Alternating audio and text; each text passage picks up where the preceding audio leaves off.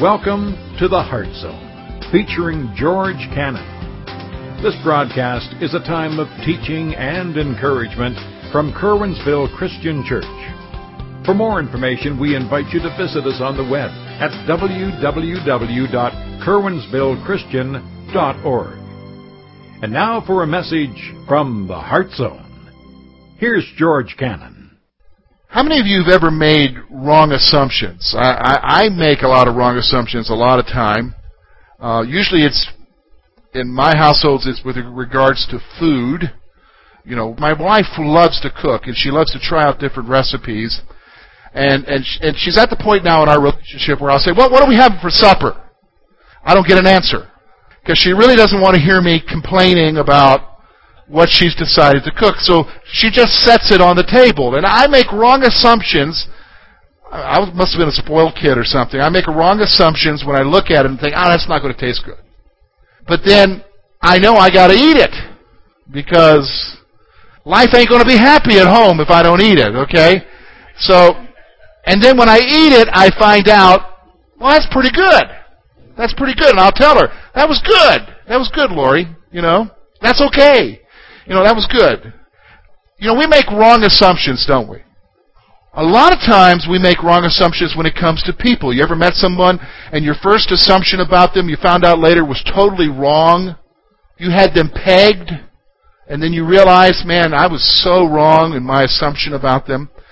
A lot of things we have wrong assumptions about. One key area that we have wrong assumptions about has to do with our spiritual lives and in particular salvation. The sad thing is today, a lot of us today, even if you come to church, have some wrong assumptions about what it is to be saved, who's going to be saved, and what salvation is. And what we're going to look at today, this is actually going to be a hard lesson for me because I looked at this and I thought, oh man. But it kind of fits with everything that Jesus has been talking about. He's been talking about who's going to be a part of the kingdom. He's going to be, he's talking about the assumptions that we make about that we thrust people outside of the kingdom who shouldn't be thrust out and then we think we're okay. And so he's just further going along with that in this passage. So I want you to notice with me, it really starts off with a question. Somebody comes up and asks Jesus a question. A lot of his teaching, to be honest with you, in this section, all the way up to chapter 19, has to do with somebody asking a question. And so somebody who's been following Jesus for a while starts to figure things out a little bit. He's been listening to Jesus. He's been hearing what Jesus is saying, and so he's got a question. And so let's look at what the question is, and then we'll look and see how Jesus responds to it. Look with me at verse 22. The writer Luke, setting the stage for this question, says this. And he went through all the cities and villages, teaching and journeying toward Jerusalem. So he's on his way to Jerusalem, folks. Then one said to him, Lord, there are few who are saved. And he said to them, that is Jesus said to them, Strive to enter through the narrow gate, for many, I say to you, will seek to enter and will not be able. When once the master of the house has risen up and shut the door, and you begin to stand outside and knock at the door saying, Lord, Lord, open for us, and he will answer and say to you, I do not know you, where you are from. Then you will begin to say, we ate and drank in your presence, and you taught in our streets. But he will say, I tell you, I do not know you. Where you are from, depart from me, all you workers of iniquity. And there will be weeping and gnashing of teeth. When you see Abraham and Isaac and Jacob and all the prophets in the kingdom of God, and yourselves thrust out. They will come from the east and from the west and from the north and the south and sit down in the kingdom. And indeed, there are last who will be first, and there are first who will be last. We can take this passage of Scripture, this, these few verses here, and basically divide them up into two sections. We're going to see, first of all, the issue of the question. We're going to discuss what the question is that this gentleman has. And then we're going to see the illustration, because Jesus gives us an illustration that he's going to use to try to convey some truths to us. So let's look at the question. Here's what's going on. Jesus is teaching, He's heading toward Jerusalem because he knows he's got to go to the cross. He's heading towards Jerusalem and he's teaching and this somebody comes up. It's not a disciple. Luke would have said it was a disciple. But somebody comes up who's been listening to Jesus, who's been really paying attention obviously to what Jesus is teaching. He's been noticing things and he comes up and look at verse 23. He says, Lord, there are few who are saved. So he's got a question. He's starting to realize that as he's listening to Jesus, Jesus is communicating something that's really perplexing him, and he's wondering, well, wait a minute now. There are few who are responding. There are few who are committing themselves. There are few who are saved. I, I just don't get it. Now, this is my first point here. We assume that all will make it. We assume that all will make it. See, this is the assumption the guy had. Now, let me explain to you why he had that assumption. First of all, he's a Jew. And the assumption of the Jewish people at that time, and to this day is, is that they're all going to make it to heaven. Because they're what? Jews. Because they know and keep the law and they are the children of God. They're God's chosen one. So when Jesus is coming along and he's talking about that there are some people who aren't going to make it and that people who assume that they're going to make it aren't going to make it, he's got a question. It's like, wait a minute, this is so different than what I'm used to. You're coming along and telling me that there are some who aren't going to make it, and the way it sounds, Jesus, when I'm listening to you, only a few will be saved? You see the question there? See, the question is arising out of an assumption that he has. And the assumption that he has is, is that he assumes that everybody's going to make it. And you know what? That's the same assumption we have today, isn't it? We assume that all will make it to heaven. Now, of course, we've got some exceptions in there. You know, Adolf Hitler, Stalin, Mao Zedong, Osama bin Laden. Yeah, they're not going to make it. But everybody else, heaven bound, baby. They're on the way. And so when you listen to what Jesus is teaching, immediately, that's just going to cause a question in your mind because I just don't understand because we just all assume that everybody's going to make it to heaven. Because aren't we all good? Aren't we? I mean, I just talked to you about my reaction to my wife's cooking. Do you think she thinks I'm good? Not in that instance. But here's the reality. We assume that all are going to make it. Now here's how Jesus responds to him. I mean, it's amazing. He gives an introductory statement right before the illustration. We see it in verse 24.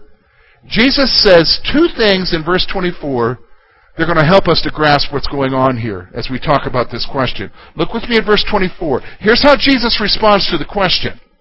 Strive to enter through the narrow gate.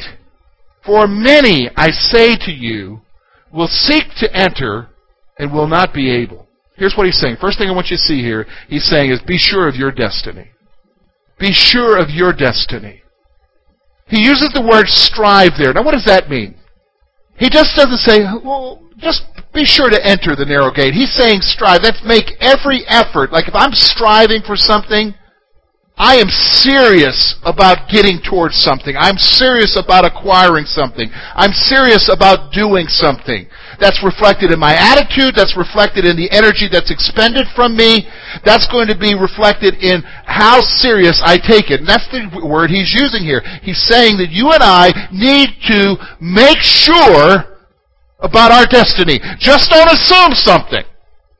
Just don't assume that because you are part of something, you're okay. And let's stop for a moment. Again, let's get back up to that last point there. Remember what we said? We assume that all is going to we're, we're all going to make it. Here's the deadly thing about coming to church. Listen to me, folks. There's a deadly thing about coming to church. The deadly thing about coming to church is, is you can come to church and assume that you're going to be okay and not be okay. Because you went to church, everybody else didn't. But see, going to church doesn't save you. Going to church doesn't remove the sin from your life. Going to church doesn't bring forgiveness. And so if you're just making an assumption, well, I'm here, George, aren't I okay? No, no, that's, that's the attitude of the guy who's listening to Jesus because if anybody could, sh- quote, be sure or make an assumption about where he was going, it was this Jewish fellow who was asking Jesus this question because he was part of God's chosen people. Now Jesus is saying, no, no, no, wait a minute, you don't understand. You need to make sure where you're going. You need to be sure of your destiny. Don't just assume things. Just don't make wrong assumptions. Wouldn't that be scary one day? To live all your life making a wrong assumption and then you realize at the end you were wrong? This is what Jesus is talking about. Make every effort. Be sure of your destiny. Why? Why is he saying that? Because he uses an interesting thing here. He says, strive to enter the narrow gate. For many, I say to you, will seek to enter and will not be able. What's he saying here? The way to salvation is exclusive. The way to salvation is exclusive. Now, I'm very much aware that that statement I just made is not kosher. I'm very much aware that that statement I've made is not truly accepted in our culture. Why? Because in our culture, we like to say that everybody's going to make it and that all religions head there. And when you say that kind of thing, George, that it's, it's Jesus' way, that's the only way, you're making a statement that just is not palatable to us. First of all, I'm not the one who's making the statement, it's Jesus. Because Jesus is the one that says, I am the way, the truth, and the life. No one comes unto the Father except through me. Those are not George's words, folks. Those are Jesus' words. And so when Jesus talks about enter into the narrow way, he's saying basically that there is only one way to come to him. And it's pretty narrow, folks. But he says there are going to be many who try to enter, but they can't enter. In fact, Matthew, when he talks about this very same issue, he says, Enter into the narrow way, for broad is the way to destruction, and many enter therein. What's he saying there? Many people try to look for another way that is all inclusive, but they end up destroying themselves. See, this is the issue. The question is, is we all assume we're going to make it, so I don't really understand what you're saying, Jesus. And Jesus comes along and he says, Wait a minute, hold on a now. I want you to understand something. You better be sure of where you're heading. You better be sure of your destiny. Because the way to salvation is exclusive. It's only through me, Jesus says. It's only through Him. Folks, it is not being baptized. It's not coming here to church. It's not going to any other church. That's not going to get you anywhere. It's what you believe about Jesus Christ. It's your faith in Jesus Christ. Do you understand me? It's what you do with the person of Jesus Christ. So then he goes on to make the point and he gives us an illustration just for to help us to understand what he's talking about here. So we see the illustration in verse 25 through 30. He uses the illustration of a master who has a dinner. And of course, with this dinner, he's being reflective of the kingdom, and it's a question of, of who's going to come to this guy's party. So I want you to notice with me, look with me at verse 25. Where's what we see?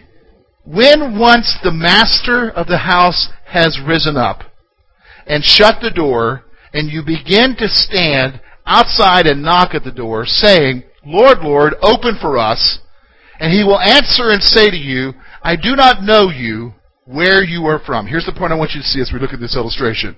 The time to respond is limited.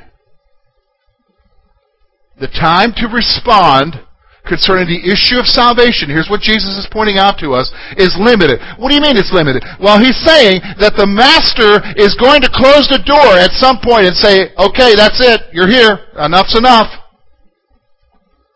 And that there are going to be people on the outside who are wanting to get in. But he's going to say, hey folks, I don't know who you are, see you later. The time's limited. The time is limited for you and I to make a decision. What do you mean a time's limited, George? Well, I'll be honest with you. One of the issues that limits us in our time is our mortality. It's a decision you and I have to make about what we do with Jesus before we die. Now, here's the problem. Anybody here know when they're going to die? None of us do. None of us do, unless you're on death row and they tell you, this is the day. But even then, they're not sure, right? Here's the thing. The time to respond is limited. That's the point he wants you to see. Now here's what happens though. Here's the problem is look at verse 26. Notice what they say because they want to get into this party. They want to get into the kingdom. They want to experience salvation. And the master says, look, it's over. Time's over. I'm sorry, you're not here. I don't know who you are. But look at what they say in verse 26. This is typical. Verse 26, they say, Then you will begin to say, We ate and drank in your presence, and you taught in our streets. They're going to say, hey, don't you remember us? We used to hang out with you. We listened to your teaching. It's very much an illustration here that these people are saying that they hung out with Jesus, and it's very possible that they did. Because isn't that what he did? He ate and drank with them. He taught in their streets. Here's the point I want you to see. Many will bank on their involvement. Many will bank on their involvement. They're going to think that they're okay because of their involvement. Well, Jesus, we were, we were in your posse. We were there with you. We hung out with you. We were part of your entourage. Don't you remember? And he's going to say, I don't know you. They're going to bank on that. You know what? Here's the scary thing. I just, statistic after statistic comes out, and here's what they always reveal. Here's the scary thing. Do you realize that in the North American church, what they're revealing is, is that half of the people who come to our churches aren't saved. Think about that. Half aren't saved because they're banking on something. And here, and this is very true because I come from South Carolina. And that's the Bible Belt. And, and, and here's the assumption that we make, and it's so wrong. And it's so, it's many Christians today think they're going to heaven because of several different things. Here's what they think. Number one, I go to church. Number two, I vote for the right party. Number three, I'm pro small government, pro big military, pro anti capital gains. And we could go on and on and on. And because I vote that way and believe that way, I'm okay. And you won't believe how many Christians think that. And so they're banking on the wrong things. But here's the reality. You can hold to all of that and you're still going to hell. You hear me? You can vote for the right party, you can be pro military, small government, anti taxes, anti this, anti that, and still go to hell. Because while you held all that, you missed the main point. And the main point's Jesus. Do you understand what I'm saying? The main point is what you believe about Jesus. Now I know that's not politically correct, but sometimes I'm not politically correct. But the problem is, is when I read this passage, these people thought they knew Jesus. These people said, I hung out with you, Master. Why am I not allowed in this party? Didn't we hang out with you? Didn't we listen to your teaching? They had some wrong assumptions, didn't they? They had some wrong assumptions. So here's what's going to happen. Look with me at verse 27 and 28. They're going to be devastated. They will be devastated when they are rejected. Look at how he describes this.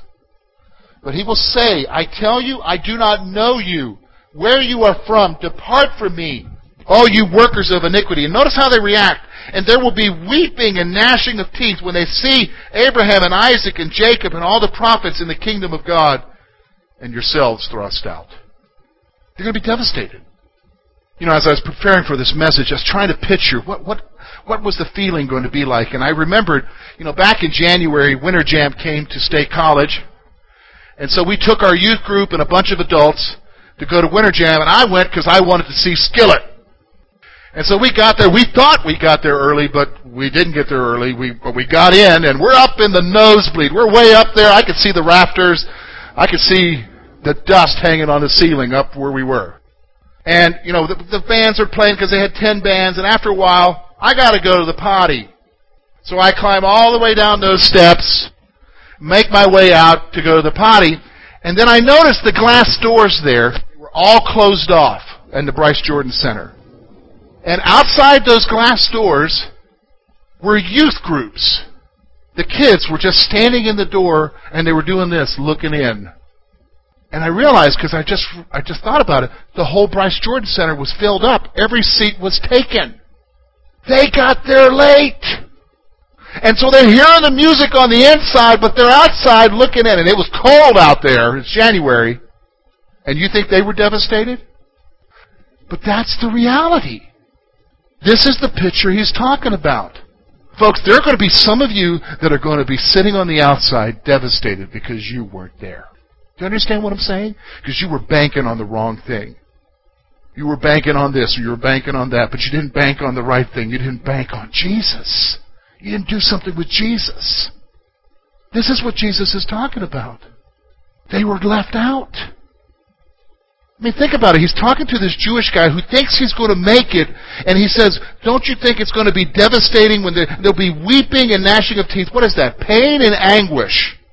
When you see Abraham and Isaac and Jacob and all the prophets in the kingdom, but you can't come in. You're on the outside. That's devastating, isn't it, folks? That's devastating. But there's one other thing he says here. It's kind of like, why did he add these two verses? Because I don't understand what he's saying here. But look at verse 29 and 30. He said, They will come from the east and from the west, and from the north and the south, and they will sit down in the kingdom of God. And indeed, there are last who will be first, and there are first who will be last. What's he saying here? There's still hope. There's still hope. I mean, just think about it. Everything I've talked about up to this point has been pretty, pretty heavy, pretty devastating. But here's what Jesus is saying.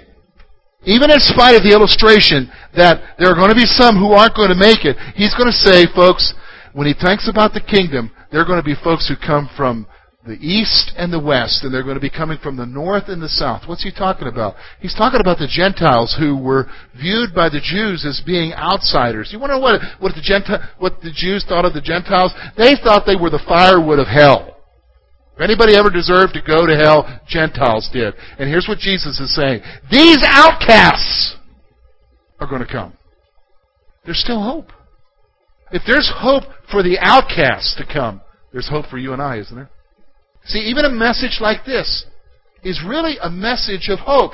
You say, well, it's been pretty serious. You've kind of got me wondering about myself. Well, that's good because that's why there's still hope. Because if the message stirs you to think about where you're at in your relationship with God and what you've done with Jesus Christ, there's still hope for you. This is the point that Jesus is making. There's still hope. See, I can't bank on my baptism. I can't bank on on even the prayer I prayed. Do you understand what I'm saying? Just because somebody led you in a prayer doesn't mean anything. It's what you believe in your heart and the commitment you make in your heart about Jesus. A lot of people pray prayers, doesn't mean anything. Nothing changes. The reality is, what are you doing with Jesus? And Jesus is saying there's still hope, so you got to do something with him. Let's say, okay, George, what do we do with this? How do we wrap this up? How do we apply it to our lives? Well, I'm going to give you two thoughts, and then I'm going to give you an action point. Number one, are you sure of your destiny? I mean, this is the whole point of what Jesus has been talking about. This is the whole point. Are, are you are you sure of your destiny, or are you operating on wrong assumptions? Are, are you are you making wrong assumptions? Because I, I'm, I'm going to be honest with you. It's going to be awfully scary if you show up and you're waiting outside and you're looking in and and everybody's not having a great time on the outside, but you're in the you're out in outer darkness. So are you sure? What what are you banking your destiny on? Is it because of who you vote for? Is it because of where you go to church? Is it because you were baptized? Baptism will not save you, folks. Let me just go ahead and say that. It will not save you. Even the amount of knowledge you have about the Bible won't save you. It's what you do with the person of Jesus Christ and whether you commit your life to Him.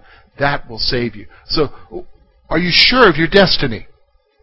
Are you sure of what lies ahead of you? Are you sure? The second point is this. Commit yourself wholeheartedly to Jesus. Wholeheartedly. Remember he said strive? Strive means is I'm exerting all of my energy towards something. That's what we're talking about here, is, is that you need to make a decision to commit yourself wholeheartedly to the Jesus Christ if He is who He says He is. And who He says He is, folks, He says He's God. He is the only way to salvation. He is the only means by which you are, will be forgiven by your sin. So you've got to make a decision about that. And if you're going to make a decision about it, make your decision wholeheartedly for Him. You just can't come along for the ride. Because here's the danger about just coming along for the ride. You can deceive yourself into thinking you're okay. And then one day you find out you're not. You've got to make a wholehearted commitment to Him. Now you say, what does that mean, George? Does that mean I'm going to become a big Bible banger? I need to grab a big, big family Bible and, and walk around and talk Jesus talk all day? No. No, no, that doesn't mean that at all but it means that you look to Him for your day to day life to guide you through the things that you're going through. And when you go through things, He's there for you to rely upon. You know that He forgives you of your sin. He gives you victory over the things that ensnare you. He becomes an intricate part of your life day to day. And you know what? A lot of times you don't even need to say anything. You just know He's there. Doesn't mean you become a Bible banger, but it means you gave your heart to Jesus. So commit yourself wholeheartedly to Him. So, okay, St. George, what do we do with it this week? Well, here's the action point. Here's what you need to do. You need to ask yourself a question. Ask yourself, what am I counting on? I mean, because here's the thing. That first question, isn't that the, the first question again? Yeah, because that first question really needs to be thought about throughout this whole week. And you need to wrestle with it when it's over a coffee, when you're alone, when you're driving. What am I counting on? Am I counting on belonging to the right party? Am I counting on this, that, or another? What are you counting on? Because I'm going to be honest with you. You can hold all the right positions quote, right positions, whatever they are, still go to hell. Still face judgment for your sin. But what are you counting on? You know, one day, one day I'm going to depart from this earth. And I'm going to stand not before St. Peter at the pearly gates. That's just a bunch of hogwash. That's not going to happen. Who you're going to stand before is somebody so far better than Peter. You're going to stand before King Jesus. And they're going to bring out my files. They're going to bring out. I remember one time I served on a jury duty and they brought this guy's medical records in. They brought it in hand trucks of his medical records in. the malpractice suit. Well, they're going to bring hand trucks of all the junk that I've ever done wrong. And then they're going to have this little wee manila folders. It looks like there's going to be hardly anything in it. Of all the things I've ever done right. And based on that, I'm going to tell you right now, I'm, the assumption automatically is, is I'm history. But Jesus is going to say, What are you trusting in, George? What have you trusted in? What is the record of this one's trust? And it will be said, in spite of all these things, he trusted in you, Jesus. And the words will be uttered Well done, thou good and faithful servant. Enter into the joy of my rest. See, that's what gets you there. Is trust in the person of Jesus Christ. Not the positions you held, not this good good stuff that you did. It's not coming here to church, not being baptized, praying prayers. It's your faith and trust in Jesus. And so this week you really need to ask yourself a serious question. What are you counting on? It's not what family you came from. It's not how long you've been going to church. It's your trust in Jesus. Thank you for being with us this morning. And we trust that today's message has been both challenging and an encouragement to your heart. At Curwensville Christian Church, a warm welcome is always extended to you. We're located at 700 State Street, Curwensville, Pennsylvania. For more information about our ministry, please visit us on the web at www.curwensvillechristian.org. Now, on behalf of George Cannon and the entire church family, we hope that you will look to the Heavenly Father in all that you face this coming week.